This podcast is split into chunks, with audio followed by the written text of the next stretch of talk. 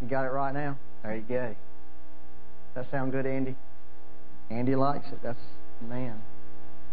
Andy likes it. I like it. Dangerous, isn't it? You want to open your Bibles to Mark chapter 12, verse 38 through 44. And Brian is going to put that up there on the...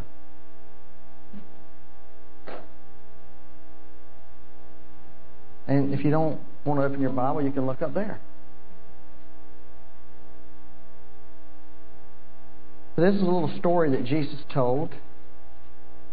Actually, it's a teaching.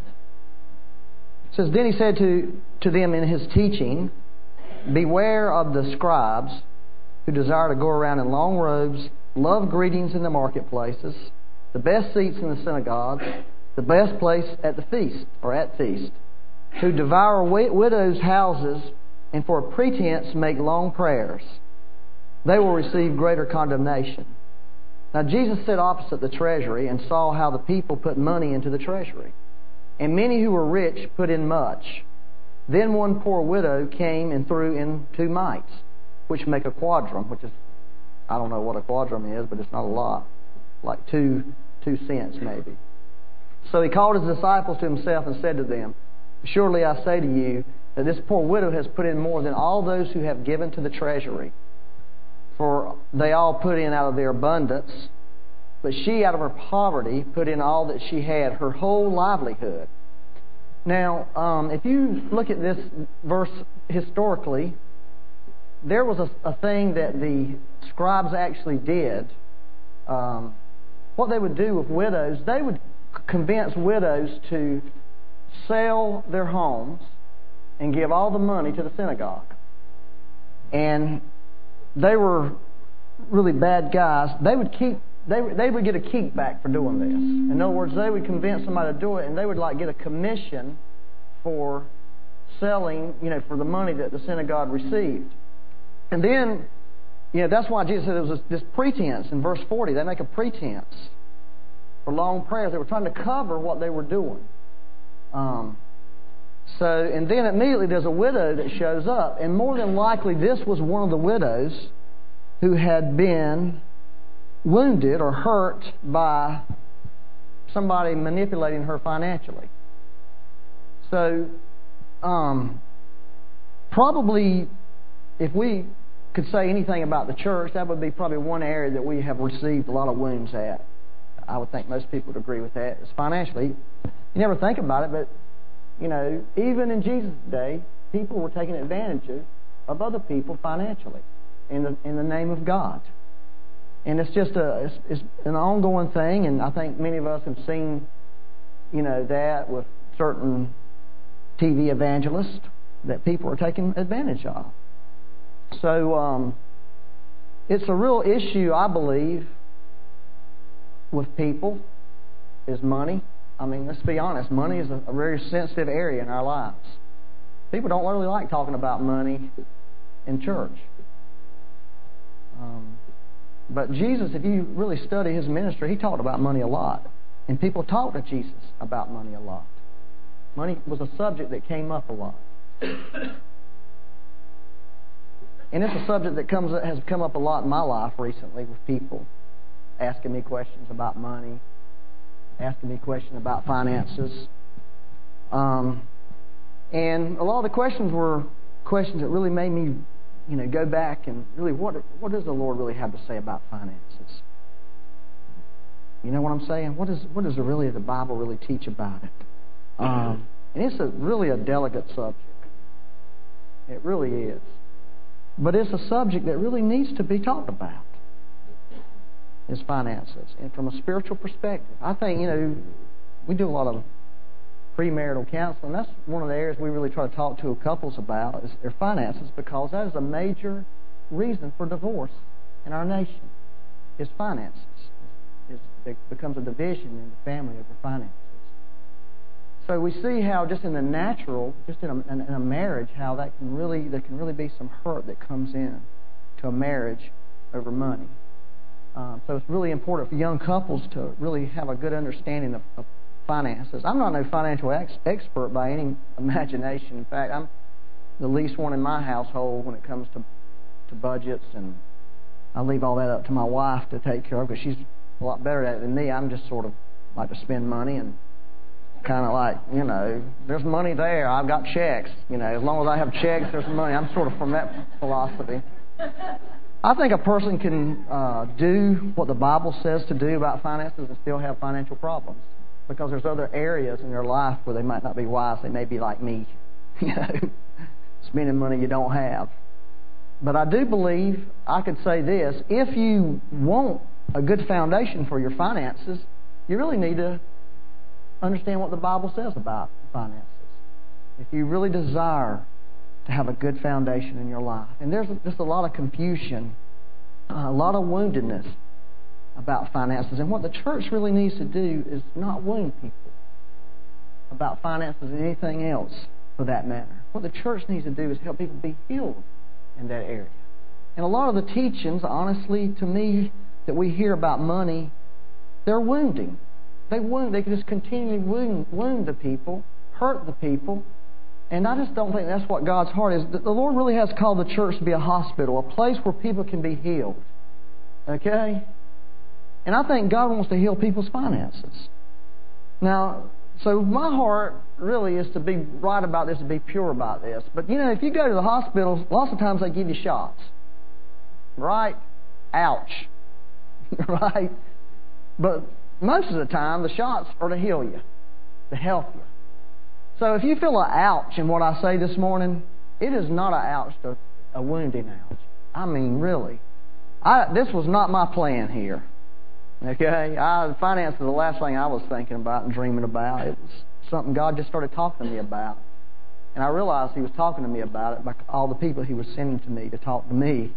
And I knew God was trying to speak to me. So I asked the Lord, and He spoke to me. I think there's a lot of people in this church that suffer what the Bible talks about is about being devoured. You know what? You know the Bible says in Malachi 3:11, "I will rebuke the devourer for your sakes, so that he will not destroy the fruit of your ground, nor shall the vine fail to bear fruit for you in the field," says the Lord. Anybody in here ever felt like they were being devoured?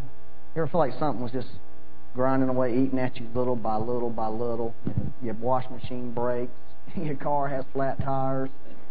You know, gas is $2.25 a gallon. I mean, there's something coming after you constantly trying to... You know, the Bible talks about, you know, earning wages and putting them in pockets with holes. Have you ever felt that? I remember when Hurricane Hugo came through. I mean, it devastated us financially. It just seemed like that was the beginning of this financial tumble that we went through because, you know, we had so much damage on our house, and it was just a bad time, but... So I just want to talk to you a little bit about it this morning. Y'all got grace for it? Turn to John 1:14. Or you can look up there. This is what I wanted to say before I said anything about money. It says, "The Word became flesh and dwelt among us, and we beheld His glory, the glory as the only begotten Son of the Father, full of grace and truth." Full of grace and truth. Now, the Bible tells us two things about God. It says these two things. It says, God is love, and God is light. That is two things. That's 1 John 4:8 and 1 John 1:5.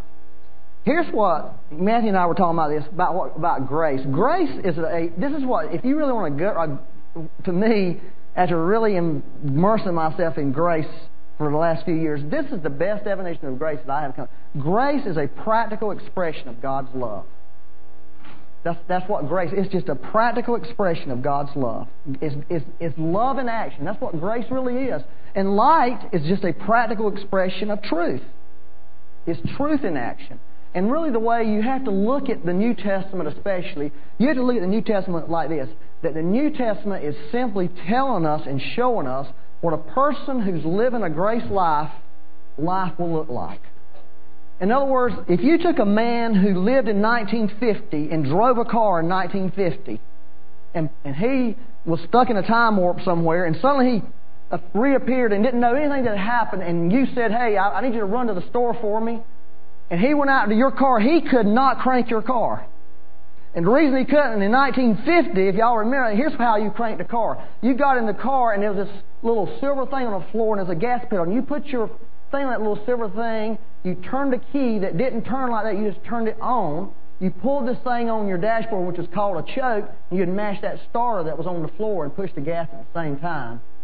You know, and then the car would boom, boom, boom, boom, boom, boom, and then you'd sort of mess with the choke until... That's the way cars started then. And so that's what they were used to. But a guy today, you'd have to tell him, listen, don't mash the gas. These are fuel-injected cars. You just stick the key on the column, not in the dashboard, and you turn it until you hear the engine, the starter. But a person who didn't know that, who knew how to drive a car in the 50s, would know how, who wouldn't know it automatically do that. So you have these owner manuals that say, this is the way you treat this car. This is the way it works. And that's what, many ways like the Bible is like that to us. It tells us, it gives us a snapshot of this is what grace really is. This is the way grace works. So a lot of people take stuff in the New Testament and they try to apply it in a legalistic sense, but it's really not meant to be applied like that. It's simply just telling us this is the way it works. So you will know you're walking in grace when you're walking like it showed us in there. Between that and the witness of the Holy Spirit in your heart, you got those two things for you. So that's what it is. It's truth in action. It's love in action. Are y'all with me so far? All right, turn over to 2 Corinthians 8. And I'll just go as fast and hard as I can to get through quickly. Because I'm not going to be graceful for y'all and split it up in two parts. I've got to get done with it. Because I don't really want to talk about it much more. All right, 2 Corinthians 8, 1 through 7. It says, moreover, brethren, we make known to you the grace of God bestowed on the churches of Macedonia, that in a great trial of affliction, the abundance of their joy and their deep poverty abounded in the riches of their liberality.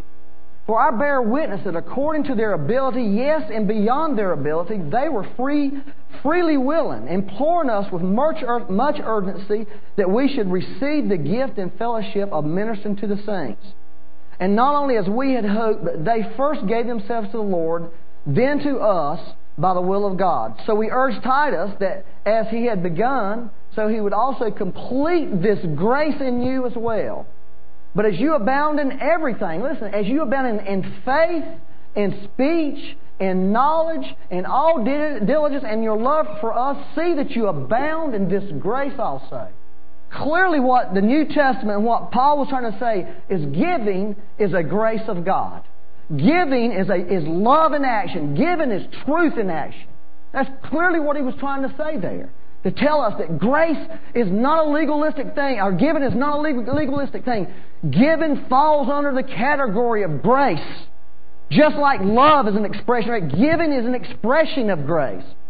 And I'm going to show you in a minute that most of us don't do that. Now just for your information about Macedonians, this is the things I love about who they were. You've heard about the Bereans in the Bible. They were Macedonians. The Philippians, they were Macedonians. The Thessalonians. So, you know, the Philippian jailer, remember him? Paul, he got saved. Paul was in an earthquake. Remember Lydia, the dealer in purple garments? See, when you think about it, these were personal people that Paul was talking to right here. They were personal people. I just want you to know that because it makes the Bible more interesting when you read it from a personal perspective. And it wasn't just as a general thing. And then he also says up here, he said, according to their ability in verse 3, I think I have it underlined. According to their ability, and yes, beyond their ability. And that's what really New Testament giving is all about. That's grace. It's giving beyond your own self, your own ability to give, your own natural strength to do it. Okay? And isn't that what grace really is? It's stepping outside yourself and allowing God to do something in you. Is that, y'all clear on that? Y'all good on that? That's how grace works. It's not you, it's God. Otherwise, it wouldn't be grace, it would be you. So we have to see that giving is like that too. And if you're going to give according to the New Testament way, you need to give it in grace, not in your own strength. It's got to be beyond your ability. He said, yeah, they gave according to their ability, but they did it beyond. They began by making a choice to give. That's where it begins. That's how grace begins. You surrender, you choose. They began making a choice, and then the Lord Himself in them stepped in and said, yeah, I found a person who's willing to give, and I'll do it through them. Are y'all with me? So, and then it says, where does it say that? It says they first gave themselves to the Lord and then to us by the will of God. See, that's how giving starts. You have to realize when you give of your finances, you're giving it to God. You're not giving it to the church. You're giving it to God. If you can't see that you're giving it to God, it's not going to work for you. Okay, but then you have to realize also, he says they first gave it to God, then they gave it to us. God has appointed stewards of His finances on the earth. He's appointed the church and different organizations to be stewards over His money, to take care of His money, to spend His money. And that's just the way it is. You don't just say, well, I'm giving it to God and it's going to float up there in heaven. No, somebody is going to take that money and count it and put it in a bank account, and somebody's going to make a decision on how to spend that money. Somebody's going to write, and you have to. That's just the way it is. God has, appointed those things to man to do, and we really have to really get that in our hearts. Also, the body of Christ is to be a steward of God's money, and it's a pretty critical thing. Now, so we see that grace, that giving is grace. Everybody with me on that? Are y'all with me on this deal so far? Are you tired of talking about money already? All right. Matthew 23:23. Let's read that one. Put that one up there. Here's a great scripture. I want to talk to you a minute or two about tithing. Everybody, y'all want to talk about tithing? Anybody want to talk about tithing? Tithing is a controversial subject in the church. This is what Jesus said about tithing, so that's a great person to ask about it. It says, "Woe to you, scribes and Pharisees, hypocrites, for you pay tithe of mint and anise and cumin, and have neglected the weightier matters of the law, justice and mercy and faith. These you ought to have done without leaving the others undone."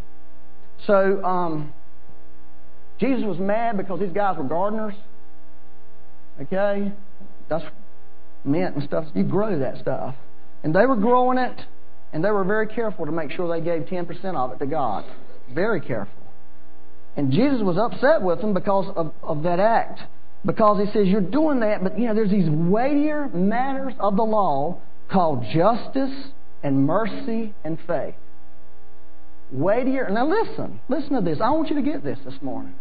Jesus said that justice, mercy, and faith were matters of the law of Moses. Now I don't think we normally think in those terms. I don't really think about justice being something from the law. But that's what he said. Okay? So here's what has happened, and this is wrong. I believe this is really, really wrong in the church. The church, some have said, tithing is just Old Testament, therefore we don't do it. But they don't apply that to faith. They don't say faith is Old Testament, so we don't do it. They don't say justice is Old Testament, so we don't do it. We don't say mercy is Old Testament, so we don't do it. So it's almost like we've become selective and what we keep and what we don't keep. But Jesus even said, hey, man, you should have done these things, justice, mercy, and faith, and you should not have not done the other, which was tithing. That was Jesus' word on tithing. Now, here's what you've got to understand about the New Testament and about the spiritual world. And we really need to get this. Everything in the natural realm operates on laws, right? There's a law called the law of gravity. And that law is operational whether you decide for it to be operational or not. It's automatic. When you're born, when you're conceived, you're influenced by gravity. The only way you can overcome gravity is get in an airplane, and then the law of aerodynamics overcomes the law of gravity. You understand what I'm saying? There's a thing called the law of, this is my phrase, the law of electricity. They really call it Ohm's law. But the law of electricity is a powerful law. But there's another law that overcomes electricity. It's called the law of conductivity. And electricity conducts through certain materials like gold, silver, and copper, like the three best. But it will not conduct through plastic. So the law of conductivity defeats or overcomes the law of electricity. And therefore, we can use electricity. We can harness it using the law of conductivity as one of the laws to govern electricity. Y'all understand what I'm saying? What we don't understand, and this is in the New Testament, the spiritual world is governed by laws. Okay? There's laws that govern the spiritual realm. Here's some of the ones mentioned in the New Testament. The law of Moses, of course. There's another one called the law of God. That's Romans 7:22. And I think the law of God probably refers to all laws, both natural and spiritual. He's the big law guy. He's given them all the laws. All right, there's another great law called the law of the Spirit of life in Christ. The Bible gives us that term. There's also a bad law in there called the law of sin and death. That's Romans 8:2. All right, how do you like this law? Galatians 6:2, the law of Christ. The law of Christ. All right, how about James 1:25, the law of liberty. The law of liberty. I believe the law of liberty and the law of Christ, the law of the Spirit of life in Christ, those laws are the same. They're different words for the same law, and that law is the law of grace, which is not a term in the Bible, law of grace. Okay? Then here's a great law called the law of faith. Romans 3:27, the law of faith. And there's another law. It doesn't say that it doesn't call it a law of, but it is a law called the law of sowing and reaping. Okay, that's in Galatians 6. It's all over the law. The law of sowing and reaping. That's a natural law. You know, you reap what you sow. Isn't that a law? You know, that you sow grass, you're going to get grass. And a few weeds. So the spiritual world, now what I want to tell you, the spiritual world is governed. The reason I say that faith is, that tithing is a part of the law of, or is part of grace, is because if you study the Bible and you study the New Testament, what it says about tithing, it is actually included in three laws. Okay? It's included in the law of faith. All right, that you find that in Hebrews 7:2. Abraham, before the law of Moses, tithed to Melchizedek. Abraham was the father of faith. All right, it's definitely included in the law of Moses.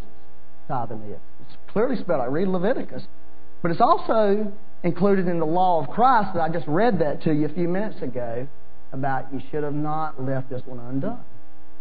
So therefore, based on the Scriptures that we have, tithing is grace. Tithing is New Testament. Tithing is something God wants us to do. But it's only a part of giving in the Bible. There's a giving of alms also, which is given to the poor. God wants us to give to the poor. There's alms. There's offerings. God wants us to make offerings.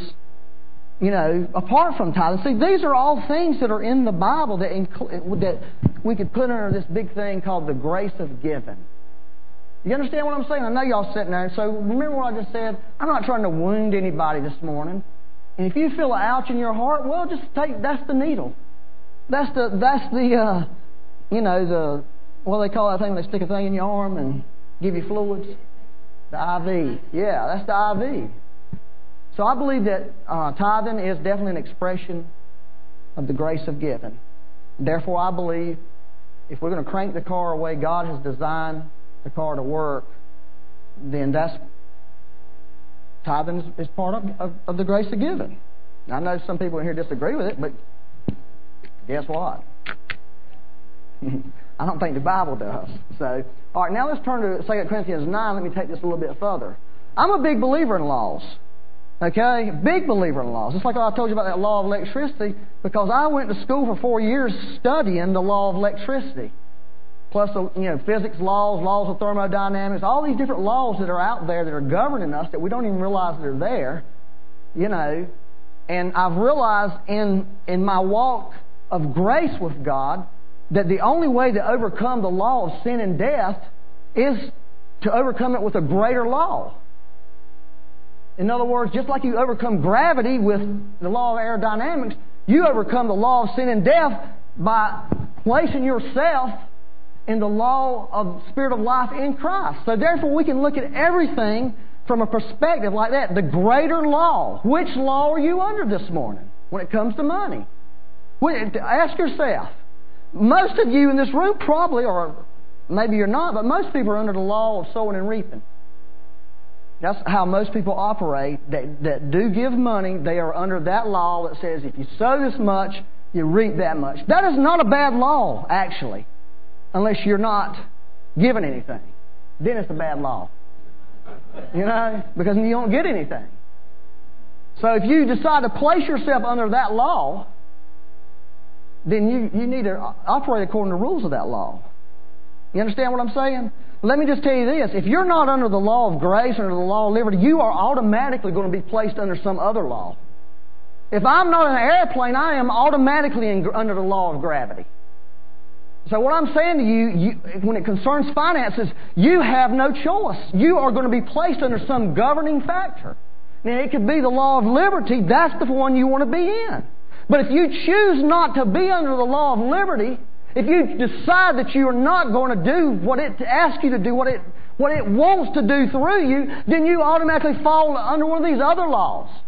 You may automatically fall to the next level, which would be the law of sowing and reaping.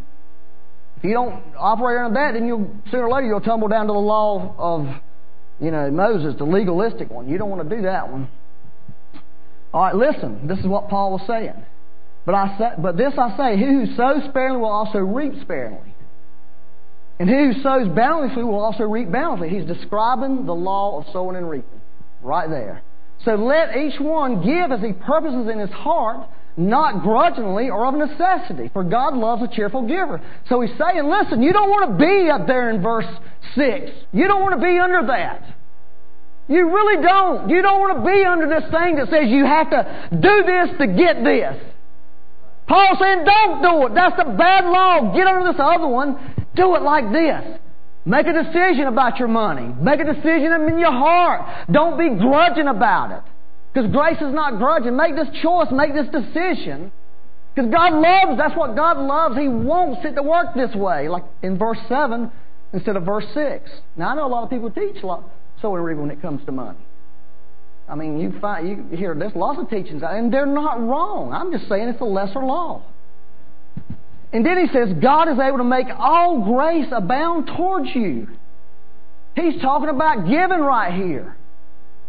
In your money. He's saying this is what God will do for you. That you always have an all-sufficiency in all things. And that's grace, right? All things. All-sufficiency. May have an abundance for every good work. He's saying you're going to have all this sufficiency. You're going to have so much sufficiency you can do with your money good works. As it is written, He is dispersed abroad. He is given to the poor. All right, who's the poor right here? Well, it could be literal poor. But you know what it's really saying there? Paul is saying, listen, this is the way this deal works. You want to tap into this thing, get into this abundance thing, then you've got to become poor within yourself. You got that? Within yourself. Let me give you an example.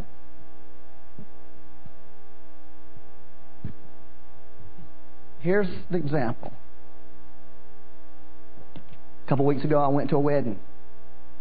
Most of the time when you go to weddings, you put a suit on, right?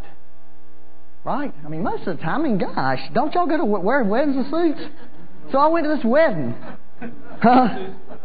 Yeah, we wear suits to the wedding. You're supposed to say yes. I just automatically did it. Listen, I'm usually the guy who likes to dress down worse than anybody. But I went and got my best suit on, put it this wedding, went there, got there. Noticed the father of the groom come walking out with a pair of khaki pants and a blue shirt on, like I'm dressed right now. I'm thinking, I guess he hadn't put his coat and tie on yet. Then somebody came up to me and said, man, you're dressed up more than the groom. Man, I thought, oh my gosh, I missed it. I was mad at Becky first, like, why didn't you tell me something? I didn't say that to her, that's what I was thinking. So we go and sit in this wedding, I look around, I'm the most dressed up male in this wedding. The women looked nice, but I was a man all in a black suit with a tie on and a white shirt. I looked grand, except it was the wrong place to look grand. So here I was sitting there thinking, I am going to go home before the reception and change into something. I can't do this. And I was mad. I was so self-conscious that I couldn't stand it. That's what I was, self-conscious. Then the Lord spoke to me and said, Byron, self-consciousness is the enemy of God consciousness. I said, What do you mean, Lord? He showed me. He started showing me everything he was doing there at that wedding. He showed me all kinds of stuff that was going on in people's lives. I mean, it was incredible stuff. I had people come up to me, listen, I need you to pray for me because 5 years ago I did something really bad and I got out of the ministry. I was a pastor. And I feel like God's starting to speak to me and wants me to go back into the ministry full time. God sent that. That was God saying, I'll show you. This is what I'm doing.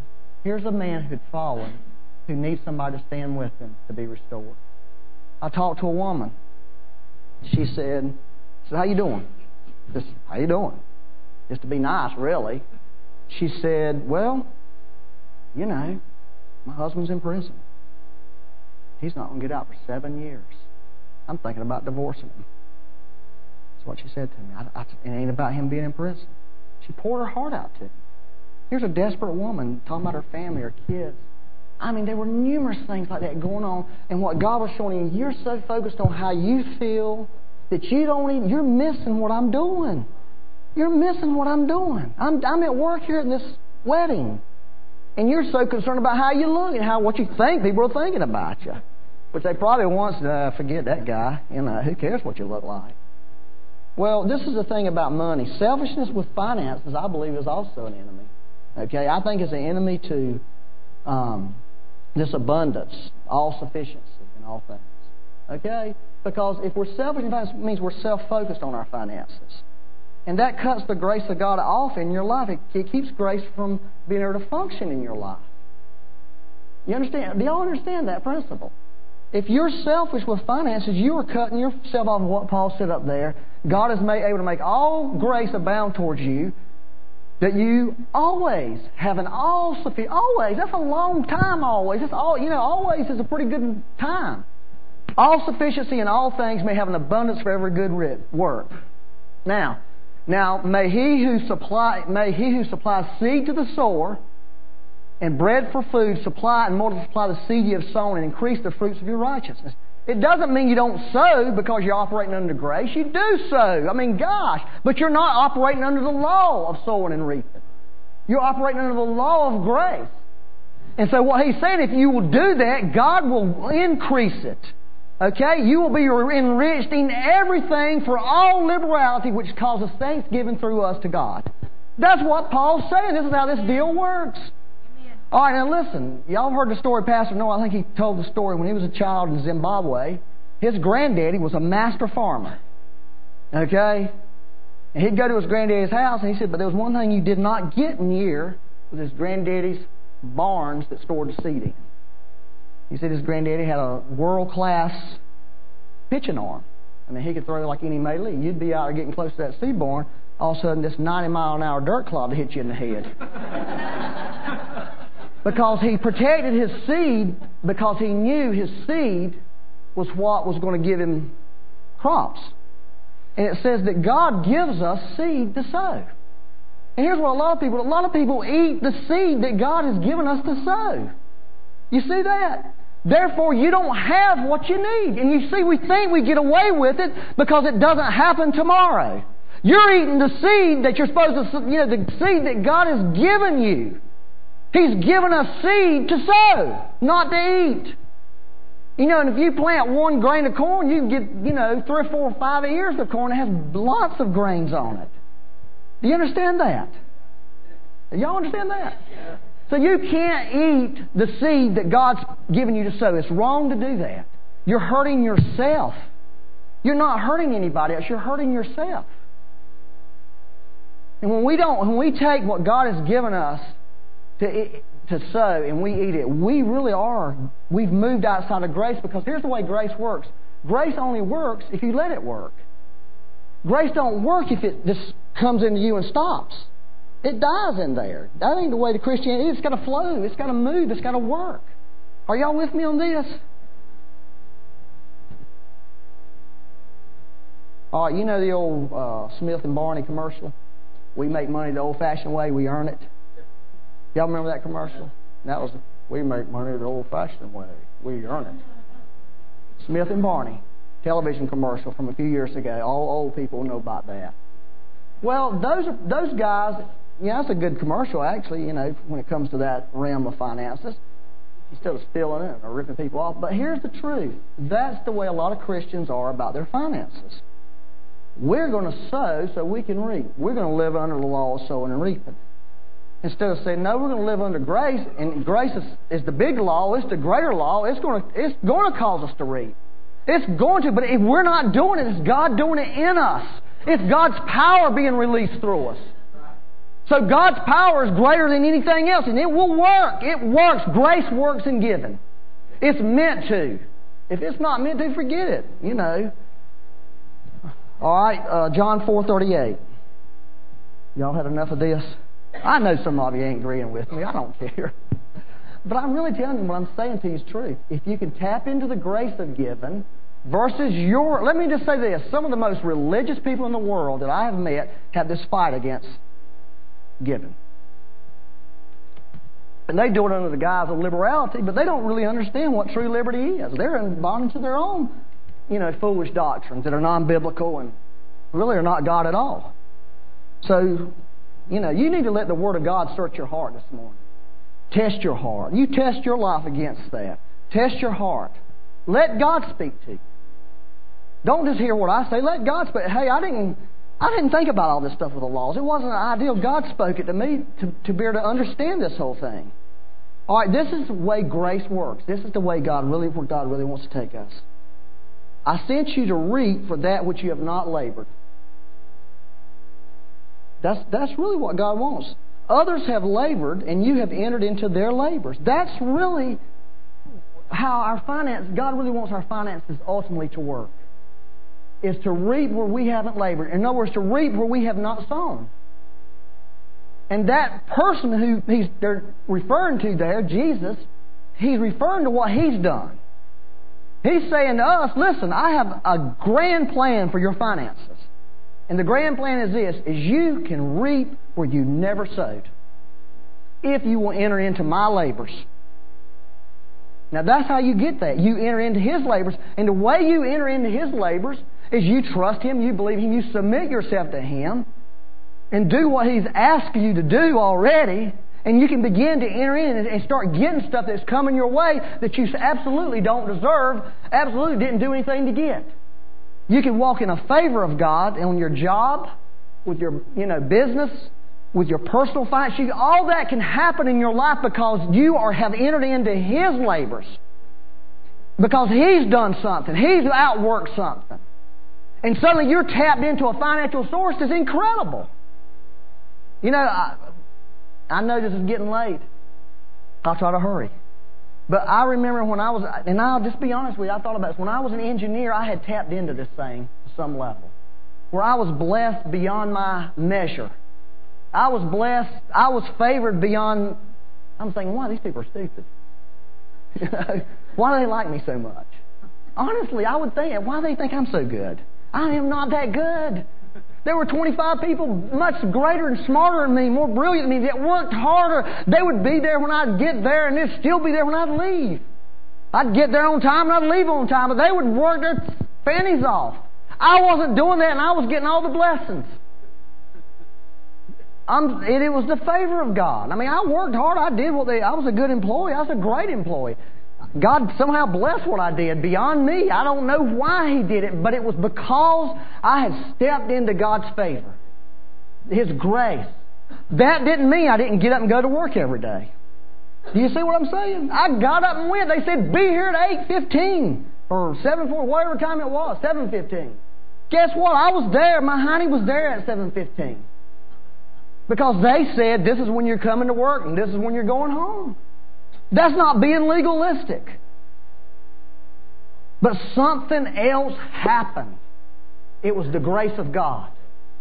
And that's what can happen with our finances, I believe. I haven't gotten that in ministry. I mean, I feel like I beat my brains out in ministry. I'm thinking, man, Lord, what in the world? Please help me find that in what I'm doing now. I want to get back to that place where I am reaping things that I didn't work for. They just are happening. They're God. He's doing His favor. And I think we all need that with our finances. And I think there will come a day maybe where that's all we have. There's no source of income. You don't even have anything if God doesn't give it to you. Wouldn't that be a frightful day for some of us? It doesn't need to. We need to learn how to do this. I don't know how you learn how to do it, but I am just saying this. I believe just like I went to work and went to lunch when they said, if I will do the things that God has asked me to do in terms of finances right now, that sets me up to enter into something greater financially. It sets me up to really walk it. That's not being legalistic. You hear what I'm saying to you? That's looking for grace. That's finding grace.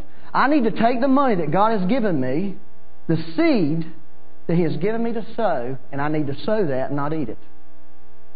Okay? That's not being legalistic. You understand what I'm saying to you? And I believe if we would begin to allow God to do this, we could see a turnaround. We may not see a turnaround tomorrow. Just like when you get out of that, you're not seeing the immediate negative side. But I believe we really could do that. Are y'all with me this morning on this? I believe grace, I believe giving is a grace. I believe it works under the law of liberty, the law of Christ. That's what I really believe. I believe that is God's highest level for us in giving. I believe it's higher than the law of sowing and reaping. It's higher than the law of Moses. You understand me? So, okay. That's the end. So, we're going to take up our offering. Just kidding.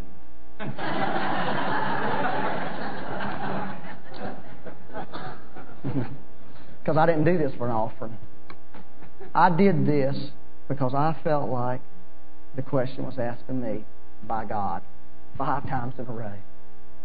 So I said, what's the answer, Lord? What's the answer? And I've given you today the best answer I feel like God gave me. Okay, now what I say to you is you test what I'm saying. You test it.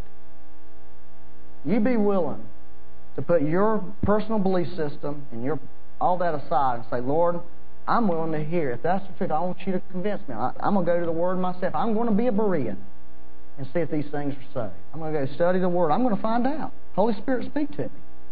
And if you happen to disagree with me, then, well, hey, we're cool, man. I mean, I'm going to keep asking God about this. Keep seeking God about this. Amen? So, Lord, we just want to enjoy you. Hallelujah. Father, I just thank you for all your mercy and goodness towards us this morning.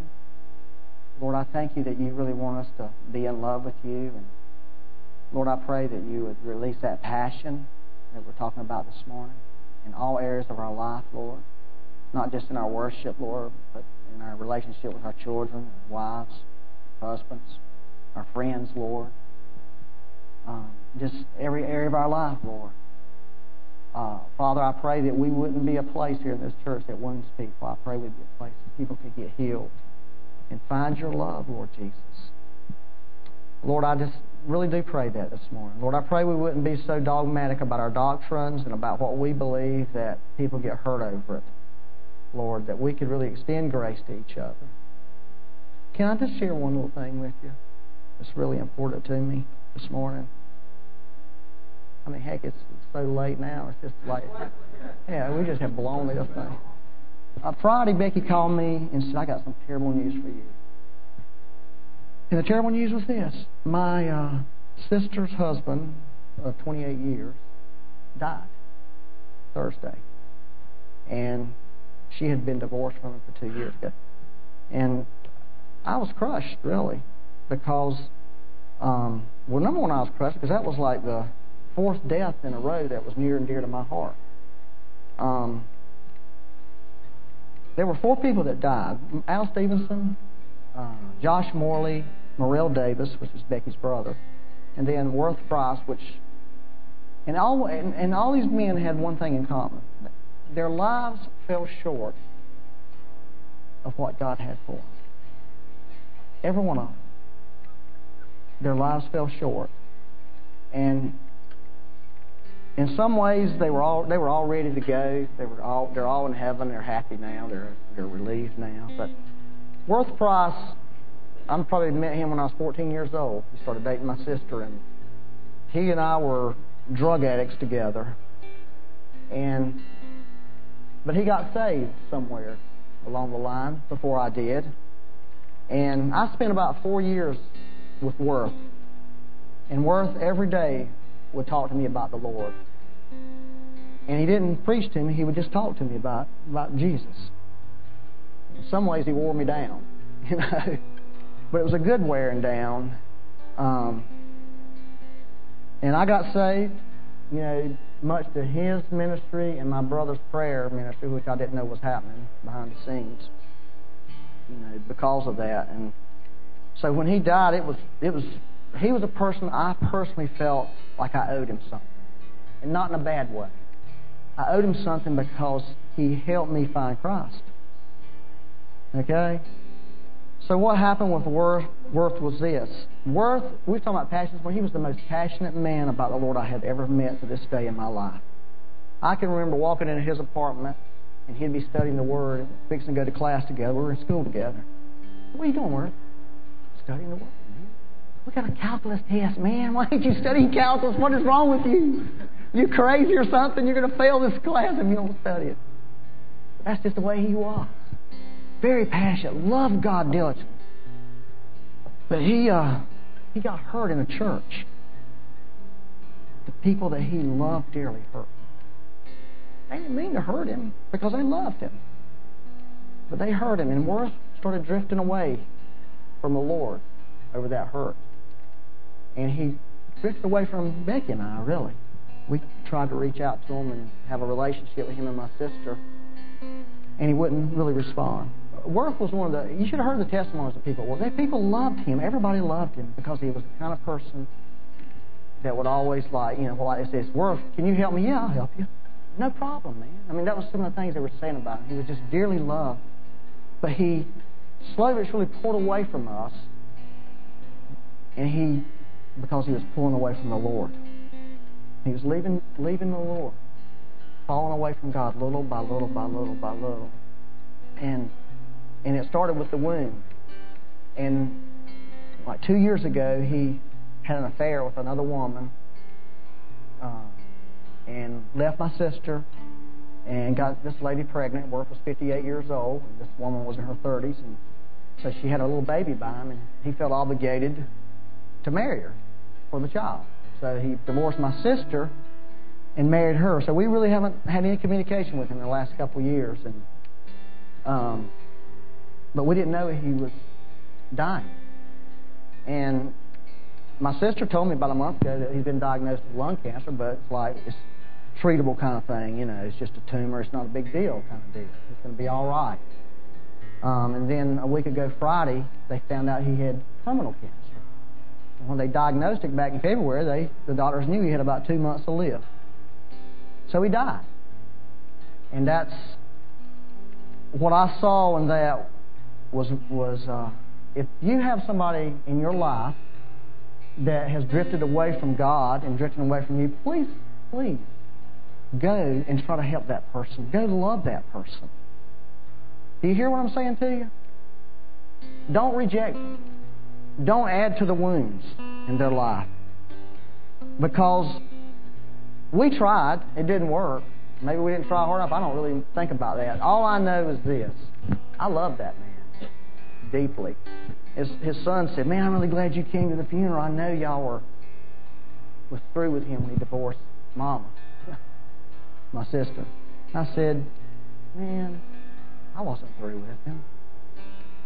I never quit caring him. I never quit loving him. He had a special place in my heart. If I'd known he would have really been in this case, I'd have been there, but I didn't. My sister didn't even know. She didn't know he was dying. Life is short. It really is. Life is real short. And it is not worth it.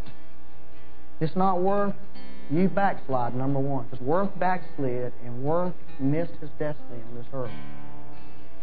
He married that woman, and he's been married to that woman less than 2 years, and she had to bury him. It was sad. I went up to introduce myself to the woman. She figured I was going to unload on her.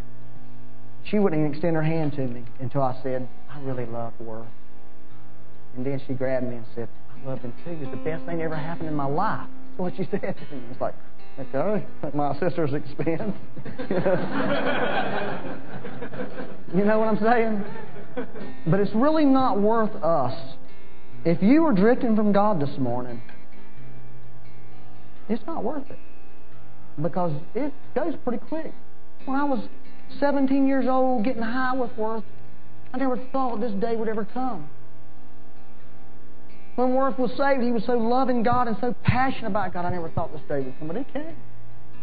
It came for Barry Morley's son quicker, 33 years old. It's going to come for all of us one day. Every one of us in this room, one day we are going to all have to go that route unless Christ returns. So number one, if you are drifting from God this morning, be careful. Don't, you know, you need to get back on track with Jesus. He wants you back. You know, and it's not worth it. It wasn't worth it to work. It wasn't worth it. I promise you He would tell us that day. And number two, if you have people in your life that have drifted, if you know people who've been wounded in the church, somehow let's get them and help them. Let's don't wound them anymore. Let's don't be dogmatic about stuff here.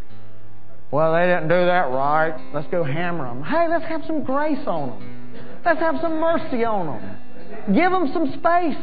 Well, they didn't give like you told them to. Forget it. Let's have some grace on them. Let's tell them the truth, but let's help them walk into the truth. That's what we've got to do. That's how the body of Christ is meant to be. Well, they didn't say that right. A religious spirit. Who cares, man? The guy's going towards God.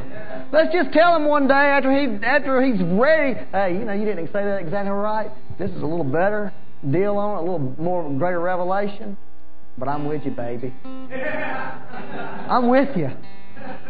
If you're down, I'll get down there with you. I'll crawl out of the hole with you. I'm not going to push you back in the hole. I'm not going to add to it. You hear what I'm saying to you? That's what God wants us to do. That's how God wants us to be. I mean, honestly.